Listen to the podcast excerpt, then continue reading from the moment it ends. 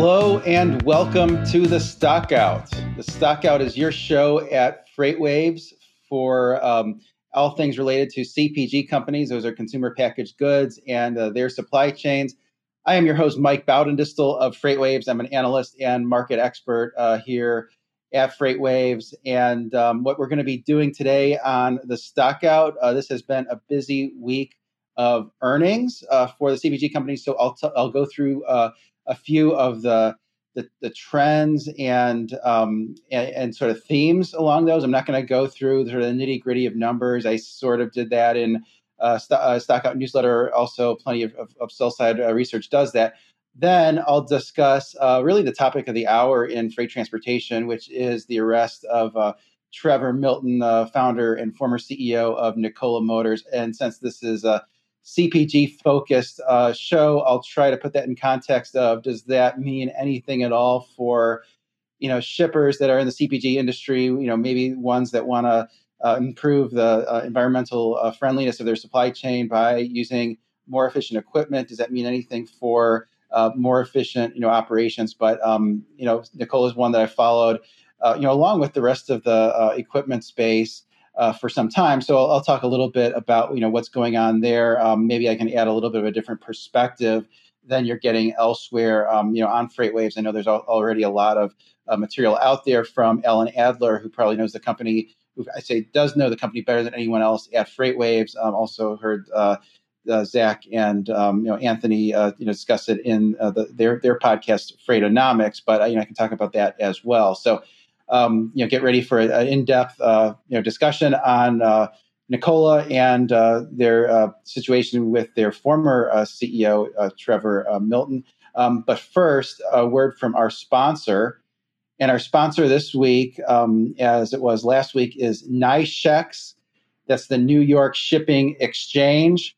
With all the current disruptions happening in container shipping, many shippers are trying to think through how they can best position themselves for long term access to capacity. Uh, one of the strategies that's becoming popular is to, is to sign multi-year agreements with your carrier partners.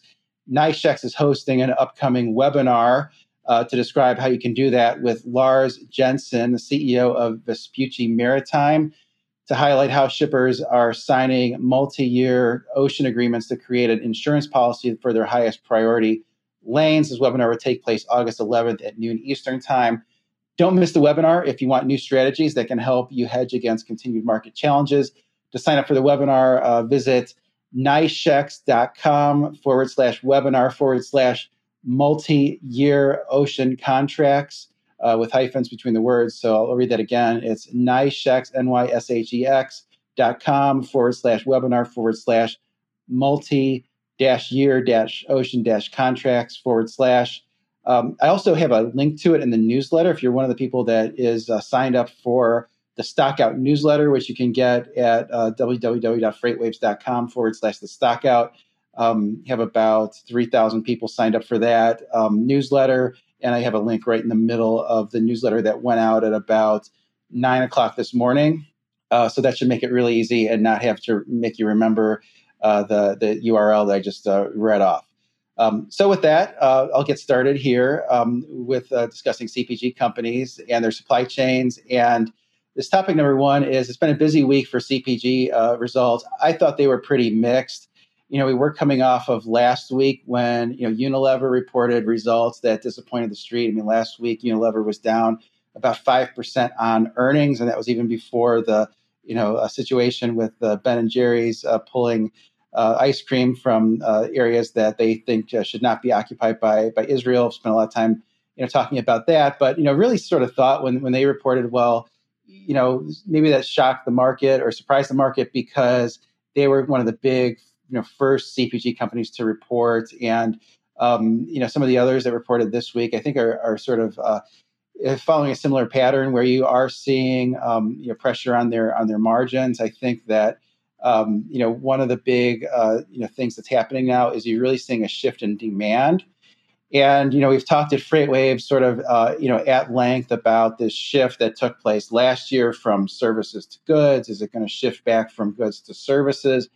What's pretty clear, you know, even absent that, is there's really an intra goods shift where um, you know L'Oreal really is doing well with makeup, and there really is something to L'Oreal's CEO's claim that you know we're in for a big makeup party as people you know get out of the house and you know get dressed nicely. So I heard something similar from Procter and Gamble this morning with you know beauty and you know various you know products designed to make you look your best uh, you know when you go outside. So so people are certainly buying more of those things you know, mask mandate uh, by the CDC or mask recommendation by the CDC or not. Um, I think um, a lot of people are have sort of had it with uh, had it with the masks, had it with uh, you know not having their pre-pandemic lives. So so anything related, I think, to you know presenting yourself to others, maybe for the first time in a long time, um, you know, seems to be doing extremely well, maybe as you would have expected.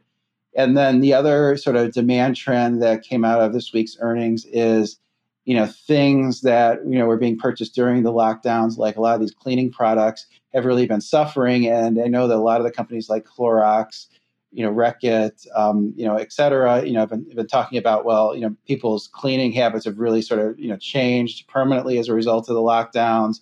You know i know uh, you know clorox you know increased their you know production capacity for the clorox wipes. You know some of those behaviors don't seem to be sticking, at least from my perspective. I saw, you know, heard, uh, you know, Reckitt reported um, the earnings earlier this week. Their shares were down 8%, which was the biggest drop they've had in one day since 2003. Um, so I think some of those, uh, you know, demand is, is, is, shifting there. And then as far as the company's margins go, um, I think the big impact, you know, that's, that's being felt is on, uh, you know, with, with, with, inflation and the inflation in, in, in various components. And you know, I've talked about this in length in, in previous, uh, you know, newsletters and previous, you know, the stock out shows. But um, you know, it's really a situation where these companies are, for the most part, raising prices, um, but raising prices more moderately than they're seeing their their costs inflate. So you're seeing companies like, you know, Kimberly Clark, Procter Gamble, Unilever. I'll, I'll take prices up um, but maybe not quite as quickly, um, you know, as their costs are rising. You, you know, heard last week that uh, Unilever was, you know, seeing their the market uh, rate for their cost increase sort of mid high teens. Um, so it's difficult for a company like that, I think, to raise prices that sharply in, in, in one year. Some of those might catch up over time, um, and, and and they're having to rely more on you know buying better than the market, you know, using their supply chains more efficiently than the market. Um, and it takes some time for their contracts with uh, retailers to roll over. So those are, are repriced. So you, you, are seeing a lot of near term, um, you know, pressure on margins. A couple, you know, company, a couple few companies have, have, have, reduced their margin guidance even from the previous quarter. You know, Unilever is talking about their margins, you know, operating margin improving. Now they're talking about it being more flat. You saw a similar, you know, decline in margin guidance from from Reckitt earlier this week. I mean, that's sort of in that same category of companies that makes um, you know, personal care products and, and those things, which is really the sort of the category of companies that I think is being most impacted specifically by a lot of these inflationary pressures, because some that are um, impacting uh, uh, the company's margins, you know, most acutely are things like plastics and resins. Those find their ways into a lot of consumer packaged goods um, for things that are uh, you know products that are absorbent or you know so, so things that um, you know a lot of what say Kimberly Clark or Procter and Gamble would would make. Um, and then the packaging costs are rising pretty sharply too, and those products are packaging intensive. And you saw in the last quarter, Unilever said that its packaging costs rose 7% just from the first quarter to the second quarter, while the transportation costs rose about 4% from the first quarter to the second quarter. Um, I did make the argument in a newsletter that I sent out that uh, that four percent increase for for Unilever from in, in, in freight uh, costs from the first quarter to the second quarter.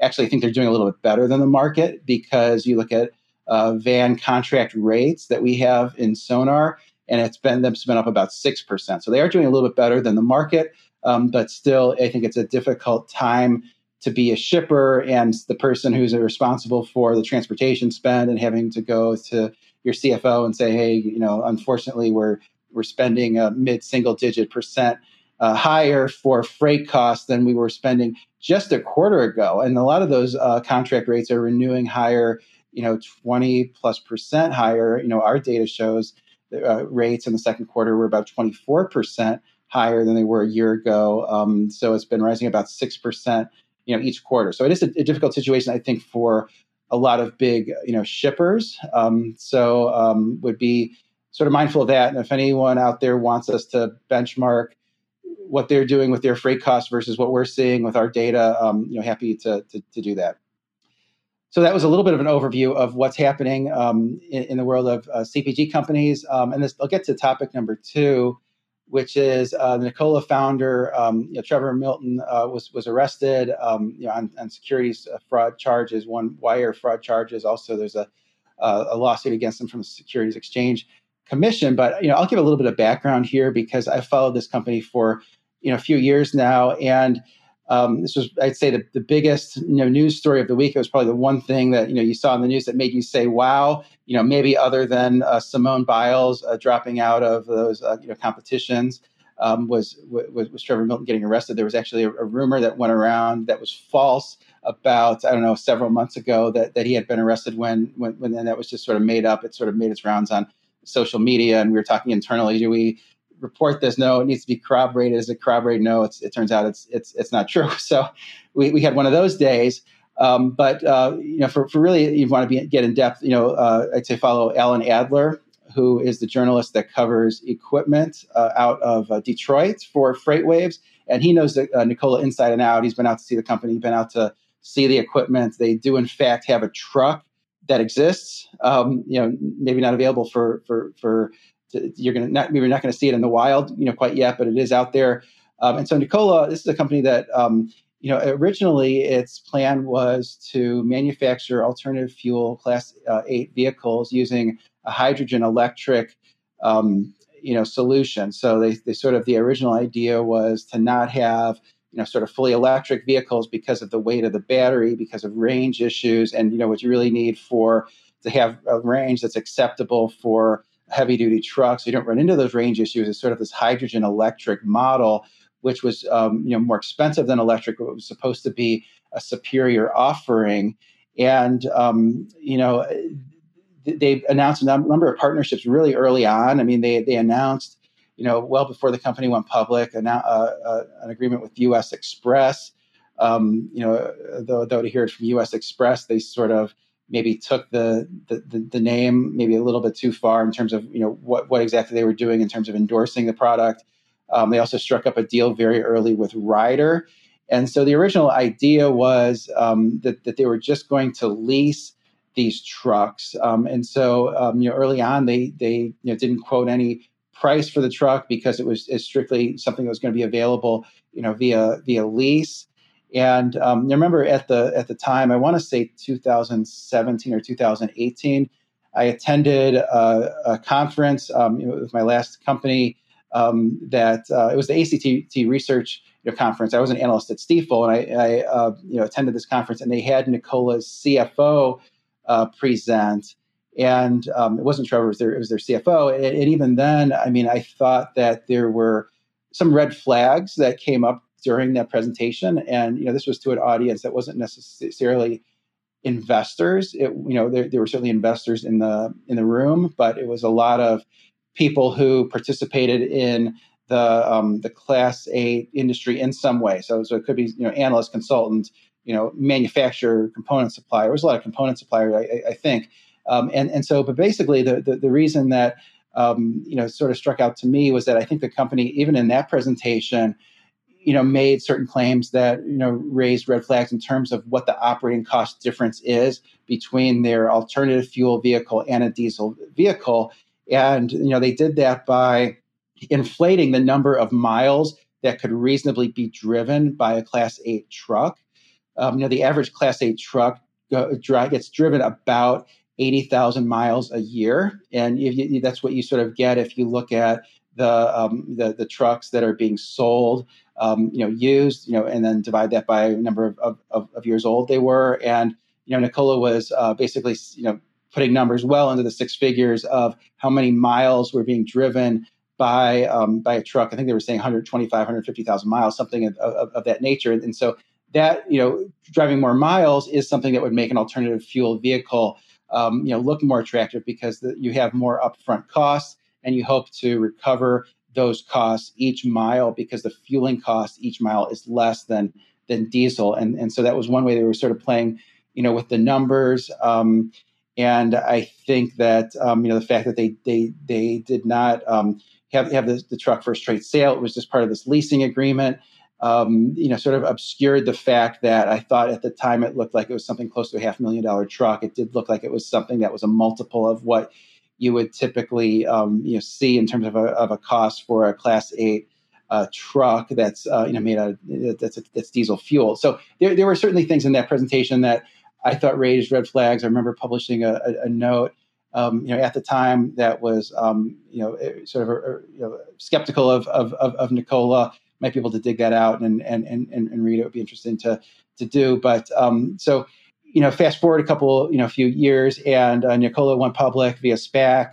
You know, June of last year, and then it was sort of this Wall Street darling, but it was really I think weighted towards the um, towards the the individual investors, sort of the Robinhood crowd, um, and it was almost like a meme stock. The way that it went up, the way that its valuation, um, you know, rose, and um, you know, even there they uh, they announced all these you know partnerships, which was always you know something the company did regularly, and there were you know some agreements where they announced a partnership, you know, stock would rise and you know, with each one, I mean, we sort of always knew that this company was in the very nascent stages of developing this product, of, of having it really be commercially successful. Um, but the fact that they were making, uh, you know, agreement announcements with big established companies, you know, sort of lended credibility to uh, Nikola sort of each step of the way. And so the one that sort of capped it off was uh, General Motors, um, and you know that was one where GM took a stake in uh, Nikola um, in, in, exchange for you know GM manufacturing you know certain certain vehicles, and at the, at the time Nikola was promising um, that they were going to have this Badger you know pickup truck, and so it looked like they could potentially be a big player both in you know commercial vehicles as well as um, you know uh, passenger you know vehicles, you know sort of sort of consumer vehicles.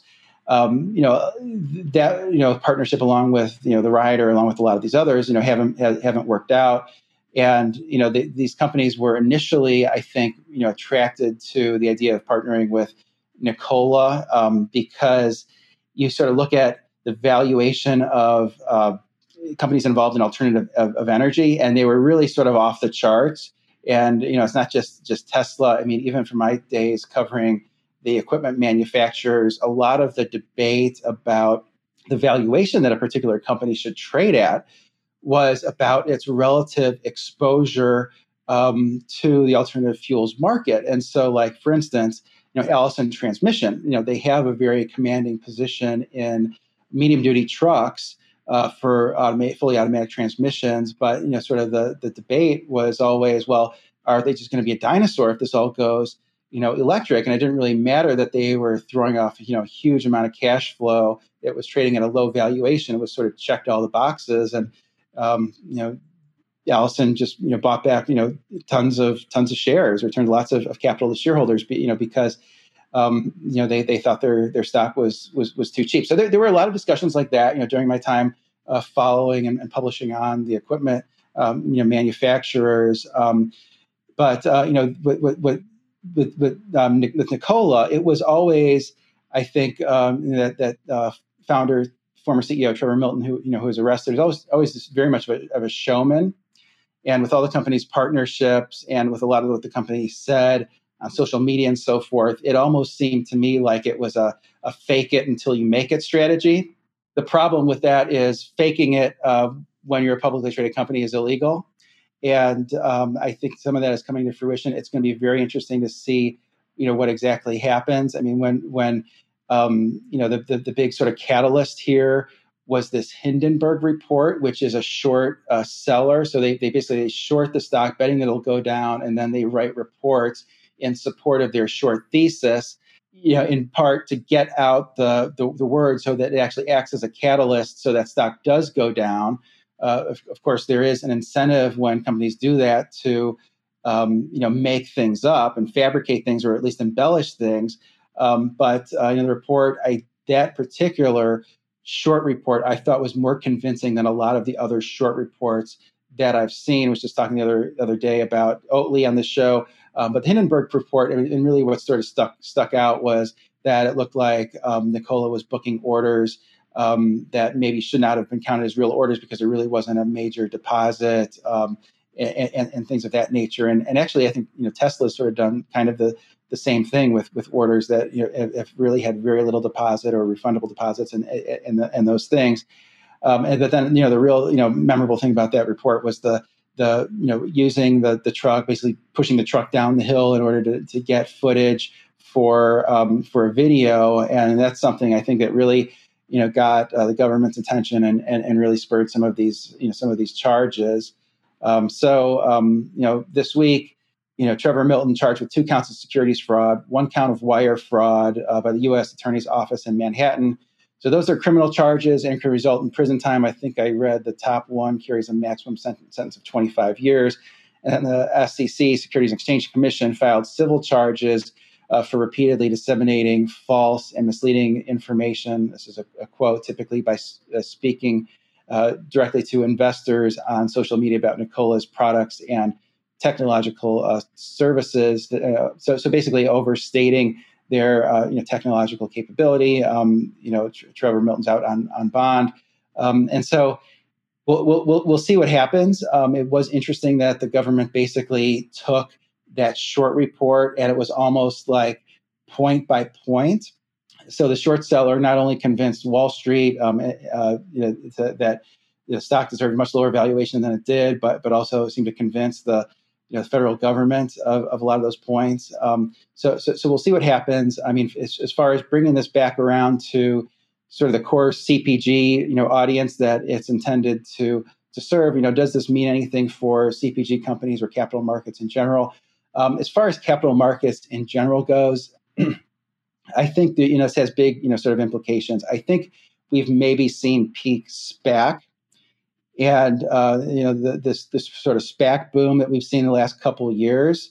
Um, you know, maybe um, it's it's maybe run its course a little bit uh, when, when, you think of some of these companies going public too soon, going public without a viable product, going public without revenue, going public without having the same vetting that it would uh, typically be subject to if you go through the traditional IPO process. Um, I think there's more reason to be skeptical of of, of those of, of, of those things. Um, I also think that we're going to see companies limit uh, social media use. Um, you know, could be possible that you know executive won't want their executives you know tweeting, or it'll it'll be something that has to go screened through a legal department, which will make for some very boring tweets uh, if there are if there are tweets at all. Um, and then I think this also encourages more short reports to be written for better or for worse. I know there was nothing more painful than when I was a sell side analyst and I had a buy rating on a stock and a, a short report goes down and your, your buy recommendation is down 10% and you have investors calling you to want, want to know what you thought of the short report. Um, you know, that was sort of like kind of a, a, grenade being thrown on your desk that day. Although I could imagine how the, the, the company feels, who's the subject of the report. It's, it's, it's I'm sure it's far worse. So I think you have those, those implications. And then, um, you know, if I was a CPG company and I actually was uh, planning to, you know, lease one of these pieces of equipment, buy one of these pieces of equipment, get get involved in alternative fuels, this maybe would not be the company that I would, um, you know, you know, get those pieces of equipment from. I might, you know, uh, instead, you know, try to go the route of a more established player um, that uh, is. I think that would be a less risky strategy. You know, to, to use a an alternative fueled uh, you know vehicle that was made by you know Daimler or or made by you know Navistar or, or one of these other um, you know, companies or, or, or, Peterbilt or or, or one one of those companies I think would be a less risky strategy. Um, but uh, you know if I was a CPG company, I would maybe um, think about not keeping my uh, my orders if I had any orders you know in, in place. Just I mean just because you know, it does seem like this is, this is a company that's embellished their their um, their capabilities. Uh, I think the I thought the short seller uh, Hindenburg made some you know really good points in that in, in that uh, report. I thought it was pretty compelling. Seems like the government you know agrees at least you know initially after conducting their own in, investigation. Um, I will say that uh, Nikola has made it very clear that these were charges against the individual Trevor Milton, who is no longer with uh, Nikola. He hadn't, hasn't been with Nikola since uh, September. Um, and so uh, they did the, what they could to distance themselves. That Nikola and Trevor Milton are two different, um, you know, entities, uh, and uh, you know, sort of, uh, you know, are going to try to, to proceed with this. And, you know, should note that, you know, our journalist, Alan Adler, who knows way more about this than I do, um, would, would, encourage you to, to, to talk to him, uh, follow his research. And, he, and he's been out to see the truck and, um, you know, experienced it. And, and it's, a, it's, a, it's a real product. I mean, it, it's, you know, I don't think you're going to see any, um, you know, in the field uh, t- today, you know, but, um, you know, they have a, at least a prototype, one that they're, they're planning to, to, to sell. So we'll see how this develops. Um, you know, we'll keep you updated on freightwaves.com. And that's really uh, what I wanted to cover this week. Next week, um, I'll be out of the office, but I'll see you back in two weeks with whatever comes up in the world of CPG uh, news. Um, feel free to uh, subscribe to the Stockout newsletter if you haven't already at uh, www.freightwaves.com forward slash the Stockout or any of the other newsletters, shows that we have at uh, FreightWaves. There's um, you know trying to get uh, something that's up your alley for for pretty much everyone. Um, you know, have a good uh, you know retail show with with Andrew Cox and a good uh, you know medical device show with um, you know Matt Boys among you know many many others. Um, but hope everyone you know has a good weekend. Feel free to reach out to me at mbaudendistel at freightwaves.com for any with any feedback, and hope everyone has a good weekend and enjoys the Olympics.